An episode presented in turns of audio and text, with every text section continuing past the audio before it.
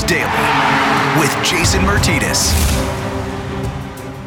All right, here it is, the Tuesday edition of Flyers Daily with Jason Myrtetus, the 28th of September. We haven't done a Tuesday episode in forever, but we're going to do one now as the Flyers will play tonight. Preseason game number one. It's against the New York Islanders. I imagine we'll see a pretty veteran laden lineup for the Flyers tonight. And conversely, uh, not the case for the Islanders, as you tend to have your veteran laden lineups for home games and not so veteran laden for road games, and the Islanders have played a game already as well. Uh, Flyers' first game of the preseason happening tonight at Wells Fargo Center. So we're looking forward to that, getting to see some of these players in action, some combinations in action. So much change this offseason, and how it's going to look on the ice has been the question. We'll start to get some answers to those questions uh, coming up tonight, albeit in preseason action. Doesn't mean anything in the grand scheme of things, but uh, can set the stage and certainly help players put themselves in position to make this roster. A guy like Morgan Frost, for example, is one of those that we'll keep an eye on and we'll see if he's in the lineup tonight. But joining us on this episode of Flyers Daily is an old friend, covered the Flyers, of course, for the Philadelphia Daily News, uh, was at TSN for a period of time, now at dailyfaceoff.com, and he's got the great Daily Faceoff show, Monday through Fridays at noon, and you can check that out it is our old buddy Frank Seravalli. Frank, how you doing? Jay, what's going on? Not much, man. How's Daily Face Off? It's been great, honestly. It's been so fun, uh, challenge to get everything rolling. Uh, nice little shot in the arm for my career uh, in the sense that it was time to do something new. And so, uh, leaving a major Canadian network in right before the playoffs started, I was eager and excited to try something different. And putting together a group and a team uh, has been fun. And so I'm excited to roll out what that team looks like in the next week or so. And we're starting to put together something really cool. Real quick before we get to the Flyers, you guys are going to be doing a show at noon, uh, Monday through Friday, called uh, the Daily Face Off Show. Uh, you and a rotating cast of characters. You're the host of the show. Uh, mm-hmm. What can people expect from the program that they see uh, every day, Monday through Friday? Top notch insight and information. I mean, look, we're going to whip around the NHL in a half hour. Think kind of like PTI, uh, quick moving topics that can be easily digested on social media.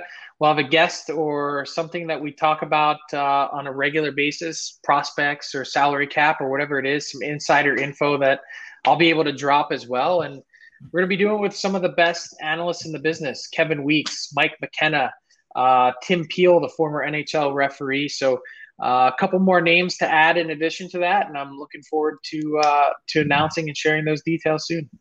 Yeah, I saw that you added Mike McKenna. Of course, ended his career here in Philadelphia and with the Phantoms, and uh, was out with the Las Vegas Golden Knights uh, the last year or so.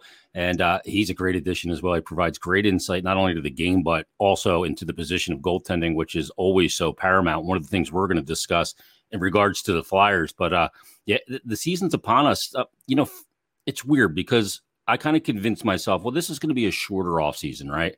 Because the cup was handed out later than it's ever been handed out in my lifetime. And it doesn't feel that way. It feels like this offseason has been an eternity. A ton has happened, not only in Philadelphia, but around the league. How's the offseason felt for you? I was gonna say, I guess it depends on what your perspective is. I feel like I was just in Tampa at the Cup final, like seriously, two days ago. Because you were. Uh, yeah, yeah. I mean, and and I'm sure the Tampa Bay Lightning feel that way, but I could understand why Flyers fans uh, might not. I mean, yes, the regular season ended later, but it's it's still been a way deeper, longer offseason. Free agency not coming until late July. All those things, um, you know, sort of play into that feel and honestly, I'm glad, and I'm sure you can speak to this as well, to be on the normal or closer to normal hockey circadian rhythm. Like, for whatever reason, like I was in the weirdest place personally and professionally last year at this time, thinking like, okay, it's September, where's training camps? And it's like mm. October, why isn't the puck dropping? And then we get into November and December and there's no hockey it was like shades of lockouts gone wrong in years past and i'm just glad that we don't have to deal with that and by the way everyone can have a closer to normal summer next summer yeah, it'll be closer. Still, the Olympic break is going to push things a bit, and you know it's not going to be perfect. But you're right; it's so much closer. It was weird last year. It did feel weird, like Thanksgiving, and Black Friday where there's no games, and there is a biorhythm that you know the leaves that it starts getting cooler so and the leaves weird. change. Yeah, my kid It's was like- playing, but the pros weren't.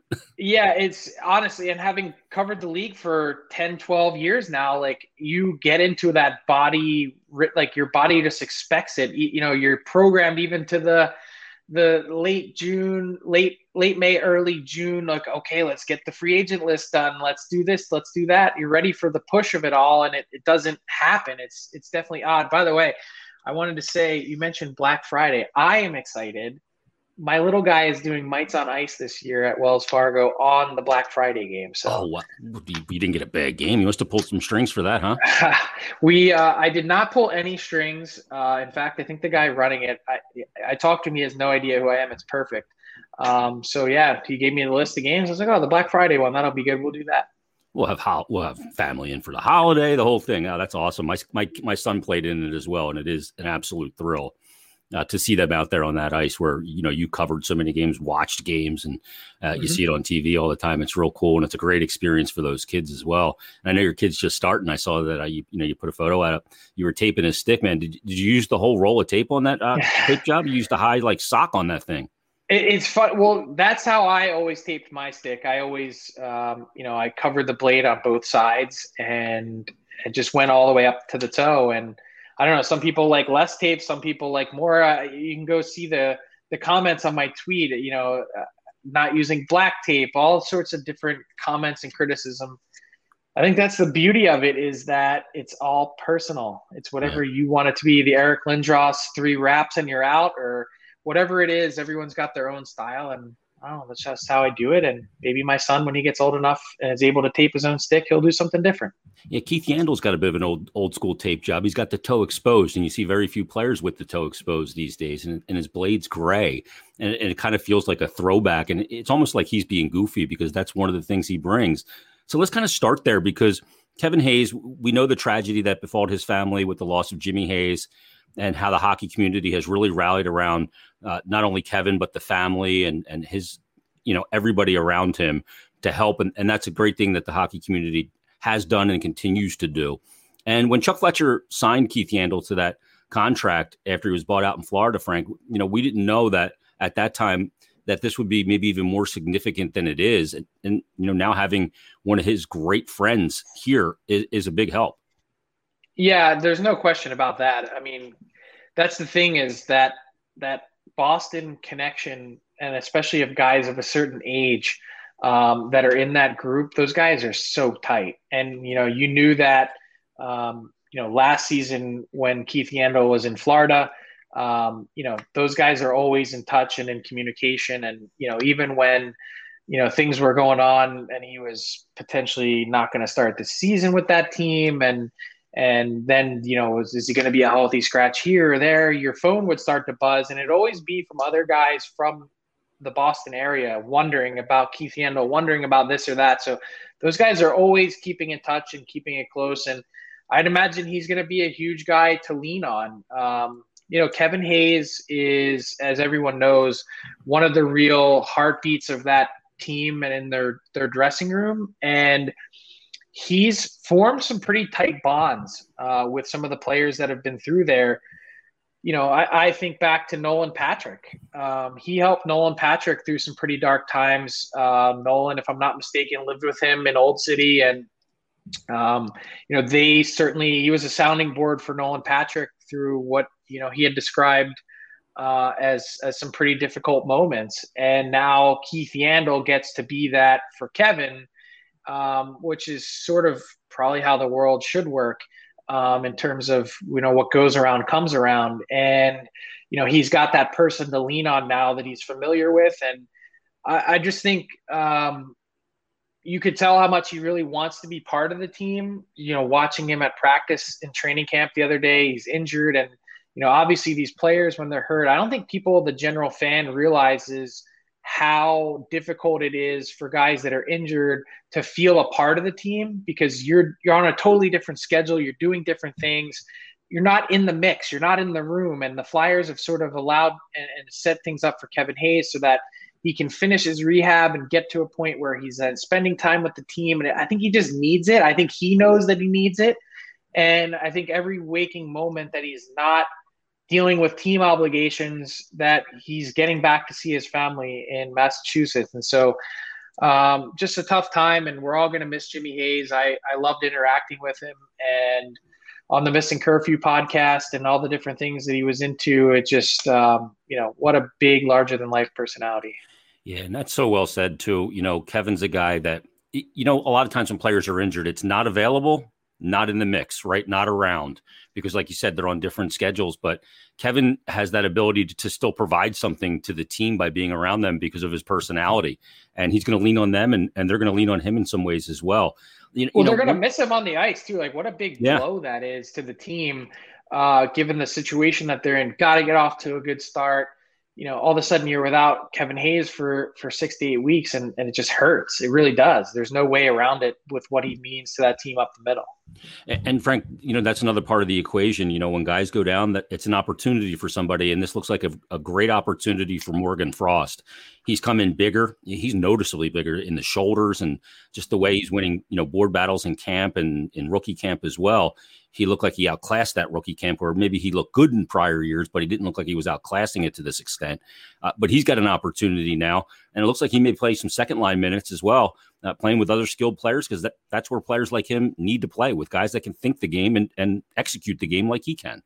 Well, it's it's all about what are you doing when you're not scoring? And I think that was really one of the big question marks for a guy like Morgan Frost. Obviously, a skill player, the talent is there the the scoring touch and ability is there, the creativity is there, but the NHL is a tough nut to crack in that sense that those those skill positions are so far and few between available that it you know you you can't necessarily come in and, and find a way to to be productive on the lower end of the lineup for whatever reason it is. And I'll, I want to point out two guys that have actually done a really good job of finding a way to to contribute in other areas if the scoring wasn't there. One is Joel Farabee, who came in right away and was able to do that. Uh, you know, whatever it was that the team needed him to do, he was willing and, and more importantly, able to do it and was really dependable and gained the trust of the coaching staff. So even in when you get a year where he scores eight goals in his rookie year and, and, and scores 21 points, that they were able to trust him in other situations. He, he plays in all situations. And I think the other guy that's a, a maybe more longer term example is a guy like Scott Laughton. He yeah. took a really long time to figure it out. And he came in as a, you know, somewhat highly touted first round pick. I was actually still covering the Flyers then when he had first um, sort of made his way in. And there's always that expectation coming off an 87 point year in junior where it's like, this guy is going to come in and score for you and he's going to do X, Y, and Z and he's the first round pick and all this attention and hype. And it, it took him a while to figure it out. And now Scott Laughton has become one of the sort of he reinvented himself. He, you know, is yeah. like my my chair in this league. That's a lappy term. Uh, for whatever reason, he always used it more than anyone else find your chair figure out what you do best and and do that to the best of your abilities. And he figured it out and has become one of the premier players at his position in that sort of third line dependable center role that you can use at any point up or down your lineup. And and he turned himself into a guy where when we got down to to, to brass tacks on trade deadline day april 12th the flyers are saying wait all these teams are interested. What are we missing here? How are we going to keep this guy? And they sign him to a five year, $15 million deal. And he's on his way to becoming a $30 million career player. So sometimes it takes time. Uh, Morgan Frost, the sort of jury is still out, and he's at that crossroads now where it's like yeah. fish or cut bait. Figure out what you are in this league or move along. And so I have a feeling and, and a sense that he'll get there. It's just easier said than done sometimes in this league. Yeah, you got to prove it on the ice. And you know, Scott Laughton actually went back to the Phantoms that one year to to define his role and refine what he was going to be at the NHL level. Because just because you score in junior doesn't mean you're going to score at the NHL level. You see it quite often. Um, let, us talk about what Chuck Fletcher did this offseason because you know, I, I made up this list, you know, prior to the offseason beginning once the cup was handed out. Here's where uh, the boxes they need to check. You know, right side, right shot, top D man. They need to bolster the D corps overall. They need a shoot first winger. They need you know some accountability on the ice and some grit when Joel Farabee and Oskar Lindblom dropped the gloves last year. So we had this long list, and we're going, well, what can he what can he accomplish? What is feasible in one offseason, still with a flat cap? Are you surprised at how much he got done this offseason?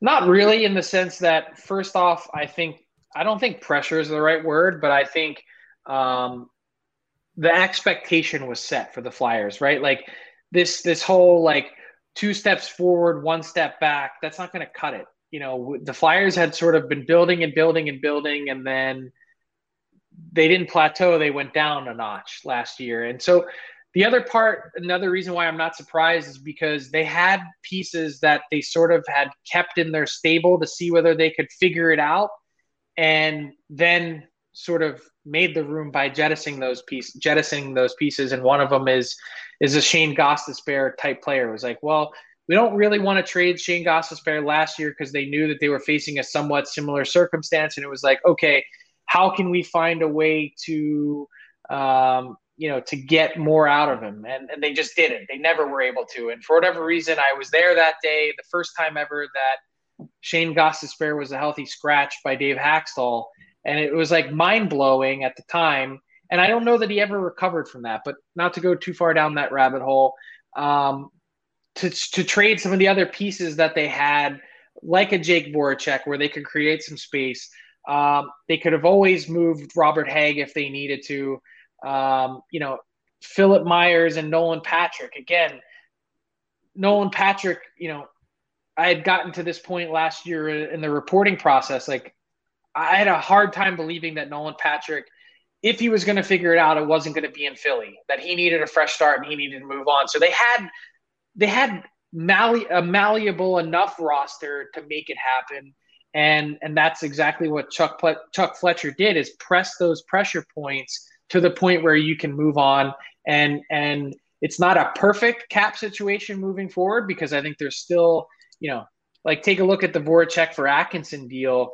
Basically, what you did is is just take your problem and punt it down the road because you have Atkinson for the one extra year. So they were willing to get creative and try some different things, and let's see what happens. Like let's see how this new look D corps changes. They've got some bark and they've got some bite on their back end now how much does that make the Flyers a more difficult team to play against? Like that to me is the clear theme of the offseason. It's this is Broad Street's back a little bit um, in terms of the feel of this team, and they've got a little bit of an attitude let's see how they skate and let's see what they look like. Are they a significantly better team than last year um, on paper? You know, we won't know until we see this on the 200 by 85. And I, I, keep trying to reiterate that. You know, we've been burned so many times in Philly judging teams on paper, whether it's Dream Team with the Eagles or Sixers when they got Chris Webber, or, you know, you can go down the line and, and it just doesn't pan out. It, it's only determined if they're better, if it performs better in games. Do you, do you feel like this is a significantly better team than it was last year, or was that team not as bad as they were last year, and they just it snowballed on them in a, in a weird year with COVID, and that's part of the equation as well? Yeah, I, I think it snowballed on them because I really liked where they were heading. Like uh, you know, mm-hmm. you go back to that playoff loss against the Islanders, and like I liked where that team was building towards. And then you get this year last year, and you're like, huh, I don't know. So I think here's how I'm going to answer that, and this isn't me being Pollyannish about it. I I'm not ready and or willing to say that the Flyers are significantly better. I think they're different. Um, and, and, that's I mean that's an obvious answer based on all the changes that have been made. They they're just constructed different now. So could they be better? Sure. But I also think that there's an opportunity that, you know, or a chance I should say that they aren't better that they they go in a, in a, in the opposite direction than they should. Uh, I think that's a possibility that needs to be recognized and or uh, and or looked at. But here's the thing: they could be significantly better, all based on one thing, and that's Carter Hart. Um, mm-hmm. Part of it, you know, we've had this chicken and the egg argument, and I've heard Chuck Fletcher say it a million times about um, you know the the number of rushes that that team gave up last year and, and chances off the rush and and how much you know, maybe that's not Carter Hart. Maybe that's the defense. And so, you know, maybe you bolster the defense and all of a sudden Carter Hart looks different. Maybe he's now got the proper support behind him in Martin Jones. Um, you know, those are all significant question marks. Um, but like he, it, it, it's it sounds so simplistic to say, but the way this sport works, you know, a, a great or even a good goaltender that's above average is a cure all. It really is. And mm-hmm. so Chuck Fletcher could could look like an absolute genius by virtue of Carter Hart bouncing back to the level that we all thought he was rising to. Um, and the truth is that, you know, I think anyone looking at this from a level headed perspective would tell you that development is not a straight line. It's I say it all the time, Frank. especially for goaltenders and especially mm-hmm. for young ones that had not played that number of games, like the number of goalies in the NHL in NHL history that have been that age, that have performed at that level, that have played that number of games under their belt. It, it's a really small list. So to think that everything was just going to be on this path to the Hall of Fame career, it doesn't happen let mm-hmm. alone you add in the deficiencies that the team had in front of him. And, you know, all of a sudden we're sitting here going, well, what is this team? Yeah, and the environment did break them last year. I think it was pretty apparent to see. And and, and the, uh, your one of your contributors there on Daily Faceoff will tell you, Mike McKenna will tell you, environment matters. It's such a big part of it. And he he's a goaltender that plays with a lot of structure and one that you know is real good at compartmentalizing and, and moving on to the next shot after a goal or after a bad goal. But last year, he just couldn't seem to do that at, at some point. I believe it was that Boston game where he got beat by Marchand short side after he got tagged three times backdoor on the blocker side. You lean in that league, you're done. You're dead. Those guys exploit it. They don't make the mistake. Let, let me ask you about Martin and Jones. Some of it, by the way, I wanted to say too, that some of that's on Carter Hart and his own maturity. Mm-hmm. It, it's it's I, I one of my big questions about Carter Hart was never about his talent or his skill set. It was always up here. And having covered Carter Hart pretty extensively, going back to his days uh, playing for Team Canada at the World Juniors, to watch his routine, how oriented it was, how detailed it was, how very specific it was. When you get to the NHL, I'm I'm not certain that stuff works. And the thing is, and if you get thrown a curveball, how do you react to it? Yeah. Does it explode? Does your season explode around it, or does it not? And when you deal with this sort of unforeseen global pandemic that we've been living in over the last couple years, everything in your world gets blown up. So how mm-hmm. does your game respond to that? That to me was always one of the big question marks about Carter Hart, and I think unfortunately the Flyers and Carter Hart got an answer to some of that now the thing is, can he put all the pieces back together now and get get back to being that special goalie that he once was? It's such a great point. And again, Mike McKenna will talk about this. Sometimes you become so enamored with your routine that the routine becomes too much, and it's it, it becomes it defines stress. you. Yeah, it does. And you know, for for you know, an alpha athlete, an elite athlete, it, it's difficult for goaltenders because you want to dictate the terms as an athlete but when you can't as a goaltender because it's reactive, what do you do? You control every other element of your life with rigidity that sometimes if you just cut loose some of that rigidity would help you because you're right. It you know, you don't you there's things you don't have control of. And if you let that go a little bit, it can help you ultimately. And we'll see if he if he learns from that element of it. But uh, it, it's why I say goaltenders, a lot of them suffer from OCD because they don't have that control all the time. Let me ask you about Martin Jones because I had you on my radio show when they signed Cam Atkinson, and, and you dropped a little nugget about the Flyers goaltending situation at that time, and I couldn't get it out of you off the air either. Uh, is that the is that the guy you thought they were targeting Martin Jones and the Kim Dillabaugh connection? Um, I know Braden Holtby was somebody that they did look at, but ultimately, uh, for a litany of reasons, they didn't go in that direction. And maybe Holtby didn't want to go in that direction as well. There were a number of different targets that the Flyers had on the veteran goalie front. Uh, I know they had discussed Holtby. Um, you know, obviously Martin Jones is the guy that ends up here, and I think part of that is also due to how they wanted to re, you know, sort of construct their budget and their salary cap. Uh, I think the other guy that they had internal discussions about was Marc Andre Fleury, but I don't think that was ever really a possibility.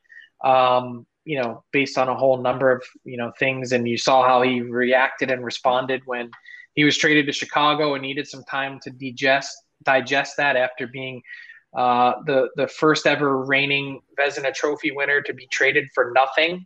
Um, you know, so I don't know that a, a, stop in Philly was ever really in the cards, but whew, Martin Jones is nothing if not interesting because I think he has the foundational pieces, uh, and we've seen them in the NHL to to be an impact goalie.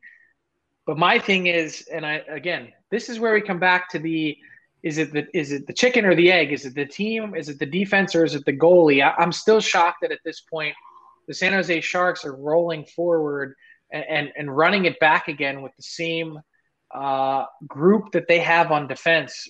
That that triumvirate of of ugly contracts with Brent Burns, Erik Karlsson, and Marc-Edouard Vlasic. Like, man, um, that's a that's a diversion for another day. But three straight years of Martin Jones at 896 that requires some like significant game repair and and obviously yeah. uh, he worked hard this summer and clearly the Kim Dillabaugh connection could help but he's got a lot to prove in my opinion in terms of being a bona fide NHL goaltender that can hang in here for much longer than this contract.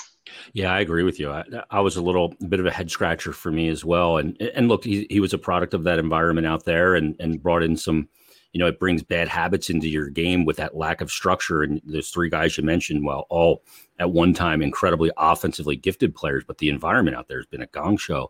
And for them to keep running that back, it eventually that environment will break any goaltender. Uh, let me ask you about Ryan Ellis because you know in season last year we heard a lot of scuttlebutt about uh, Mattias Ekholm as the target, even though he was a left shot, he could play the right side. Then we got into this offseason. Of course, we heard the big names, whether it was Dougie Hamilton as a free agent or Seth Jones, who wasn't going to extend in Columbus. And they end up making the trade and acquiring Ryan Ellis. And, and I'd heard last year that maybe Ekholm wasn't the target, and that Ellis was, uh, or at least it moved to Ellis at some point. Uh, were you surprised at the deal? What does he have to give? Not surprised at all. I thought uh, Ryan Ellis was the target the whole time. Um, I actually I ended up breaking that trade in part because I had sort of been making calls and had heard for days slash weeks that that Ryan Ellis was the guy that they were really focused and and honed in on. Um, what does he bring? He brings attitude. He brings snarl. He brings uh, consistency. He brings um, he brings a an edge that this team had been missing. He brings a a scoring element. Uh, you know, you're not going to see Ryan Ellis uh, back down from anything. And I think part of Ryan Ellis's own downfall is also that same thing is that Ryan Ellis doesn't back down from anything. And so I think the one concern that I'd have in trading for Ryan Ellis is just the sheer term remaining on his contract, six years on that $50 million deal. And the fact that he struggled at times to stay on the ice. Uh, I mean, just go back and look at his his games played over the last number of years. He's really played three complete seasons in the NHL in the last decade. Um, you know, has missed a bunch of games due to injury, and and some things are bad luck, and some things are just a guy that's sort of always in the mix that ends up on the wrong side of it, and and so unfortunately for him, you know, partially to his own detriment. Um, when he's when he's healthy and he's on, he's he's a top flight, you know, top 25, top 30 defenseman in the entire NHL. And when he's out of the lineup, he leaves a gaping hole that's sometimes tough to replace. Yeah, we saw what the byproduct of trying to replace that with Matt Niskanen was last year when they didn't have a top pairing that could at least limit top lines in that division last year, even though it was just that limited division of eight total teams.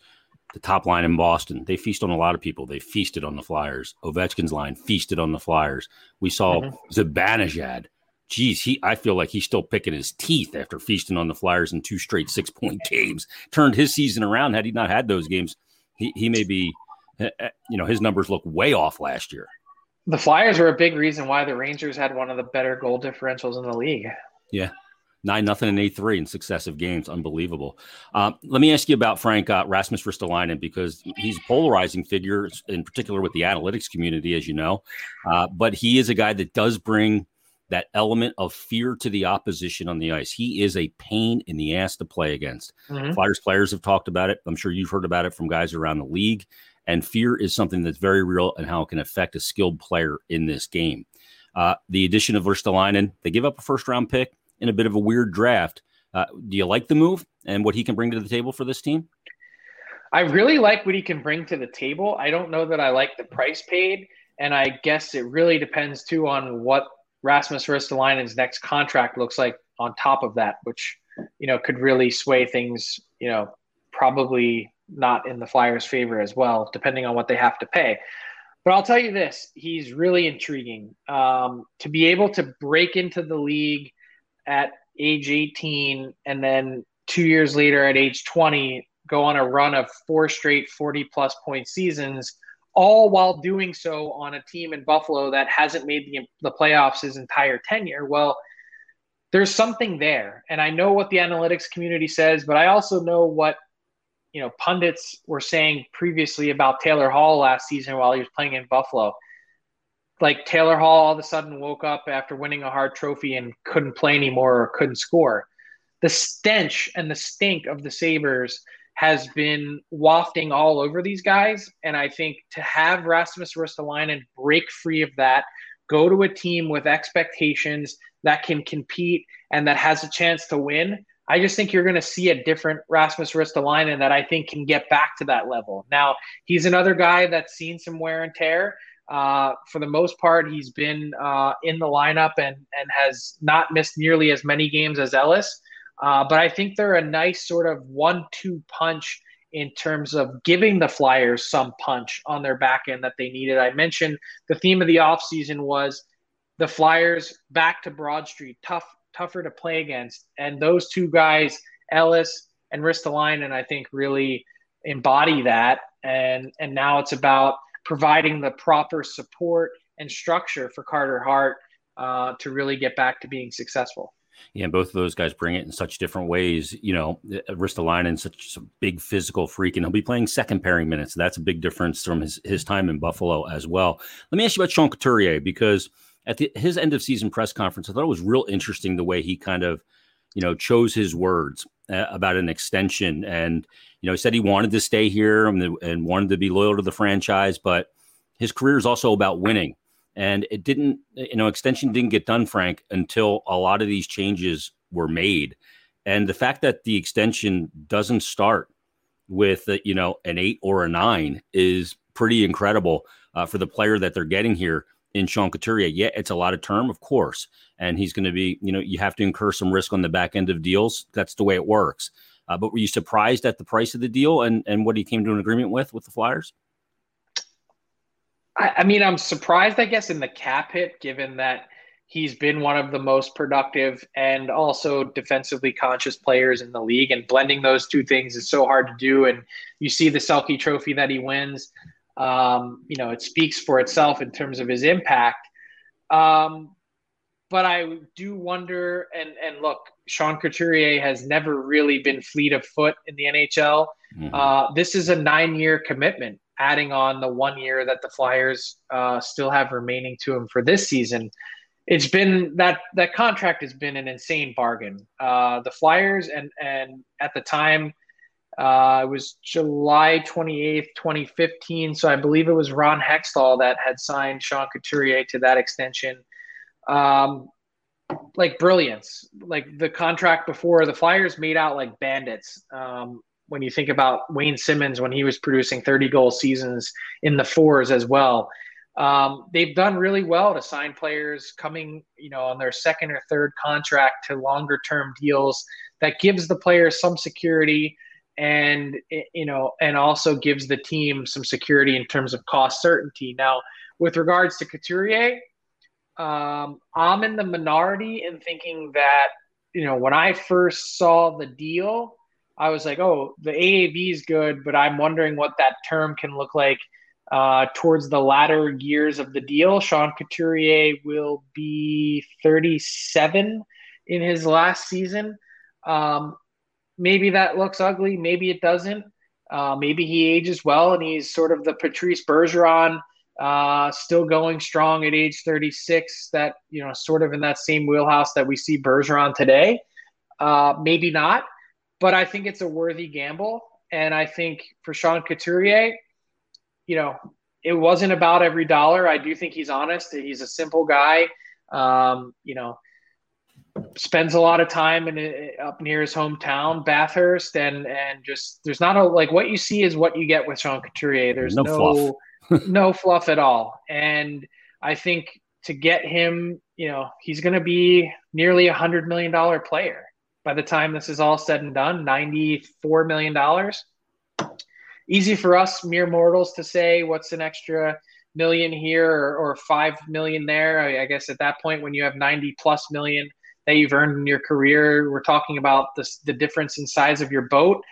And it's easy for us to joke and laugh about that now, but it's another thing to uh, to take perhaps a little bit less than you could have gotten uh, to ensure your team a little bit more flexibility. And and like you said, coming off one of the best value contracts for the last since 2015 in the league that he's he'll still be under this final season uh, of that. That's deal. when players usually want to hammer you and say, "Yeah, okay, now not only do I need to get paid for what I did, you need to back pay me yeah. for all the great seasons that I had." And so I think this is probably what ends up being like legitimately a fair, reasonable contract for both sides, risk on both sides. Yeah, there's definitely risk uh, north of 33, 34 years old, and you don't you just don't know. There's some players that they when they lose the half a step or whatever it is, they can adjust and, and can't be effective. And there's others that can think the game at elite an elite level and mitigate that's, that.